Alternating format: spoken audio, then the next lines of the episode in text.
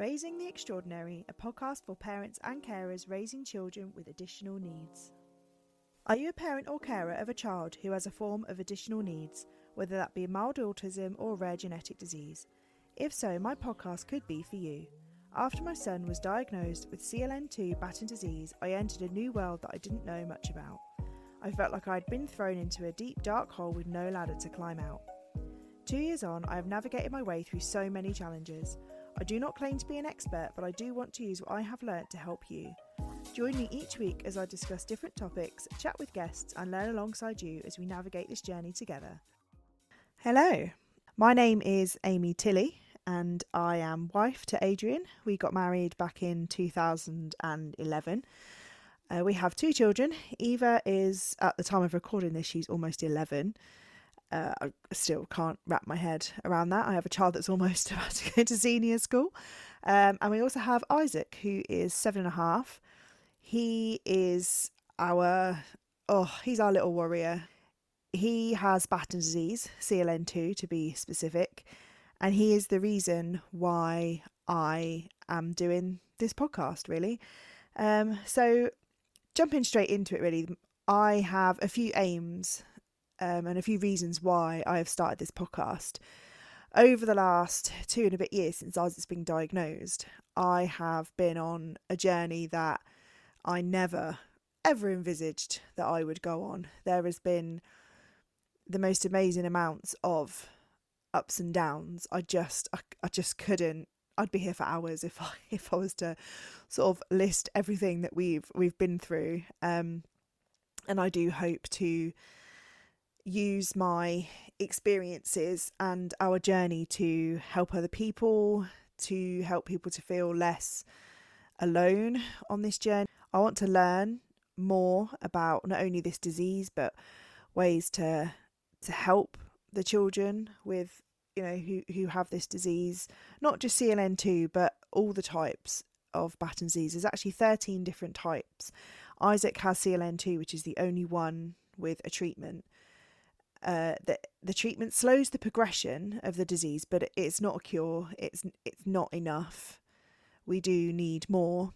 There are far too many different diseases and illnesses in this world affecting children. It's just, it's wrong. It's unfair, and it makes me so frustrated and so angry. And I know there is a lot of people in the world that will join me on feeling like that.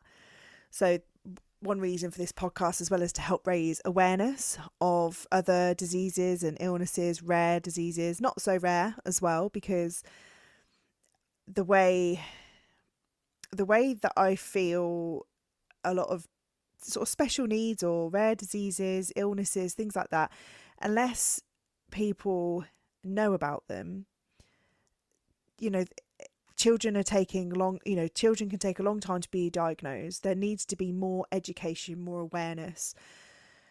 Even with health professionals the amount of times we've been into into a hospital A&E for example and the doctor has to google Batten disease right in front of me and that is I know doctors can't know about every single disease and illness but to have a doctor google your child's disease right in front of you that just hurts and it's frustrating. So I feel a little bit like I'm digressing here. Um, so I also want to inspire other parents of children, not just children with Batten disease, but special needs, um, any disease and illness out there, really, to be honest. I started the journey of Batten disease feeling quite strong, strangely. Um, I it took me a while to have what I would sort of describe as a bit of a breakdown because of the news that we'd received. The moment the doctors told us that Isaac had Batten disease, Adrian asked about what the future held for him and life expectancy. And I just stood up and just said, no, this is this thing is not taking I actually use stronger words than that, but I won't say it on here. Um, but this thing is not taking my son without a goddamn fight. And I meant that and I still mean that. Um, two years on, I I do feel that way, but I've had a lot more ups and downs than I think I'd planned to. Not like you can plan on how you feel about these things, but I have tried not to let that go. I do believe that working hard and putting in the positive effort for your child pays off not only for them but for the entire family. So, you know, trust me when I've I ha- I've actually taken that too far sometimes, and I've put work in inverted commas um, ahead of the the fun. But that's where I want you to learn from me and and not do that. I want to learn from others. I hope to speak to health professionals, alternative therapists, nutritionalists, as well as other families. There is no, I've, I do feel like other families can offer so much knowledge and help and support. There's nothing like knowing somebody else is in your situation. It brings me uh, hope and support and comfort to speak to people that are in the same position as me to have those days where you just feel so alone, you, you just don't know where to put yourself. But when there is somebody that you feel that you can reach out to, it just helps the day just feel that little bit better. It just helps you to feel just less alone and like this life is it's not quite as impossible to live as it feels. I hope that does actually make sense. It does in my head. Um, you know, I want the knowledge that we can all learn together. I want it to reach people that need it. I want to learn as a community, you know, learn alongside each other. I don't have all the answers. I've been on this journey for two years and I have learned a hell of a lot. But there are parents out there that know a lot more than me. There are professionals who we can seek advice from. There are people with children with different disabilities that actually I have taken things from. So, like their parents, for example, might be doing certain exercises with them. Specifically, actually, I found a lot of children with cerebral palsy. The exercises that they do, I felt have helped Isaac. So, you know, I I learn from other families. I want to pass that knowledge on. Our children with Batten disease, their time is so their time's so short compared to in inverted commas like normal. You can't see me doing air quotes here. Um, their their life is so short compared to normal people. But I do believe putting the effort in and helping them to stay physically strong, cognitively strong, will keep them with us for longer. It will keep them stronger until this cure comes around. And I do believe that one day there will be. Whether that cure is in time for Isaac who knows? I don't I don't know. I hope that it is. But but no, but we don't know what's around the corner. So I do believe that we need to keep our children as strong as possible for that day when that cure comes. I also want to be I want to be part of something that helps people feel stronger, inspired, positive, less alone, and also less of a failure that may sound quite strong, but I have felt for the last two years the biggest failure I ever thought I would feel. My child having Batten disease, although I know it's not kind of directly my fault, I didn't know that I carried a faulty gene that would cause Batten disease. I had no clue because you you don't get your genetics done. You don't have your genetics tested before you have children. Unless you're going through a process of IVF, for example, then yes, you may choose to go down that route. But I had no clue that we carried, both of me and Aid carried this faulty gene. But once I learned that Isaac had Batten disease, I felt the most deepest sense of failure because I felt I had done that to him. But I know deep down, and it's taken me a little while to, to feel better about this, but I didn't choose that for him. I never would choose that for a child. So I have tried to dig myself out of that hole of feeling like a failure. And I hate the thought of anyone else feeling that way, whether their child has a genetic disease, whether they, f- you know, a parent just feels in general that what their child is going through is their fault. But we can't control diseases, uh, illness, you know, illnesses that you know that yeah if we have we have no control over them so it's not our fault but what we can do is introduce things into their lives into our lives that help us to feel more positive and to help our children be strong that in turn, I do believe helps the whole the whole family. So I, I do feel I feel as you can probably tell I feel very strongly about that. Now I'm not always upbeat and positive. I have my down times. Just a couple of weeks ago, I had a week of tears, low mood, very, very low mood. I just I couldn't see a way up again.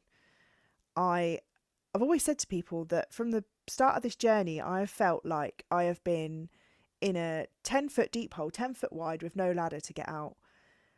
That's that's an easy way for me to describe to people how it actually feels to have a child with battens because you can't you can't cure them. You, I can't fix Isaac. I can't make him better.